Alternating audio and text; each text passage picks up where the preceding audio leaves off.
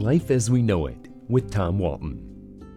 If I were making a commercial to promote our weekly get togethers here on WGTE, I might say something like this Life as We Know It with Tom Walton, coming to you every Monday afternoon during the four minutes when the folks at All Things Considered need a potty break. Join me for off the wall discussions of stuff you will not hear anywhere else. That's Monday at 5:44 p.m. I'll be waiting for you.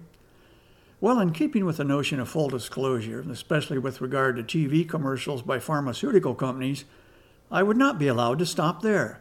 I'd have to include the obligatory disclaimer at the end that acknowledged the possible side effects of tuning in.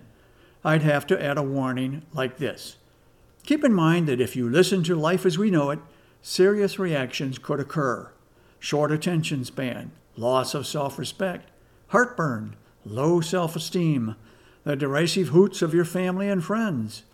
If you experience any of these symptoms, call your doctor right away and ask if Walton is right for you.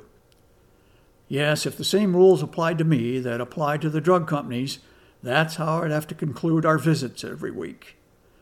Nowhere is this good stuff, bad stuff conundrum more obvious than during the national TV network's evening news. The commercials are for drugs that have been fully vetted by the Food and Drug Administration and really do marvelous things for our health. And after all, what matters more than a healthy life? It's when the commercials wind down that I become concerned. The possible side effects are scary. After the drug maker tells you what its newest wonder drug will do to make you feel all better, they recite a litany of potential problems associated with taking the medicine. The result? I pay a lot more attention than I used to. I never used to read the pamphlet that came with my prescription medicines. I assumed the stuff must be good for me, or the doctor would not have prescribed it. But nowadays, the warnings are unavoidable and frightening. I have a friend who was bothered by hip pain. Her doctor prescribed a medication that no doubt would have helped her, but then she read the warnings that came with the pills. The medicine, she was advised, increased her risk of a heart attack or stroke that could lead to death.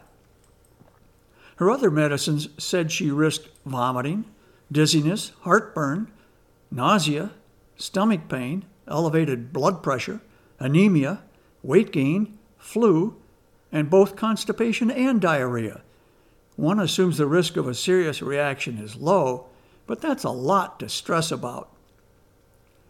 It's always a shock to hear a drug warning that, quote, side effects could include death, end quote. Death is not a side effect, death is pretty much the effect. The warnings also say that the list of side effects may not be complete, that other possible side effects could be out there. Like what, I have to ask? They already got my attention with death. What else do I need to worry about?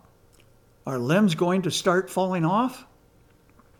Some of these drugs say their side effects include anxiety and irritability. You know what? I'm getting anxious and irritable just thinking about it. Life as We Know It is written and hosted by Tom Walton and is a production of WGTE Public Media. Life as We Know It with Tom Walton can be heard on WGTE FM 91 every Monday afternoon during All Things Considered at 5:44 p.m. or hear past episodes at wgte.org/life.